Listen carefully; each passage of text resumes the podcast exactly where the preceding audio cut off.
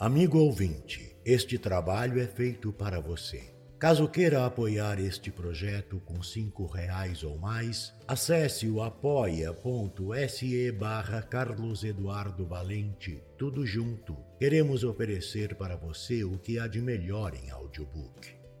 Divã de Casal, de Lourença Lou. Às vezes rosnavam, outras nem se percebiam.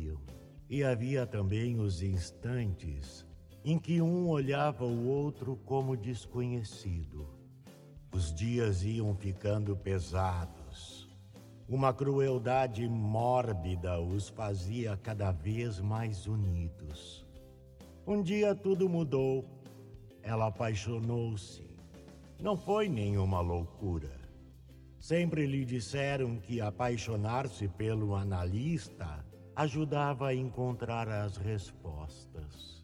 Insanidade foi o terapeuta se apaixonar por ela. Trocaram o divã pela cama. Durante meses viveu dias com fogo e noites com sol. Nenhuma culpa. Aprendeu a ser e a se dar inteira em momentos. O casamento ia cada vez melhor até que o amante quis ser único. Ela o olhou sem acreditar. Trocar de marido? Saiu do consultório com um sorriso divertido. Trocou de terapeuta.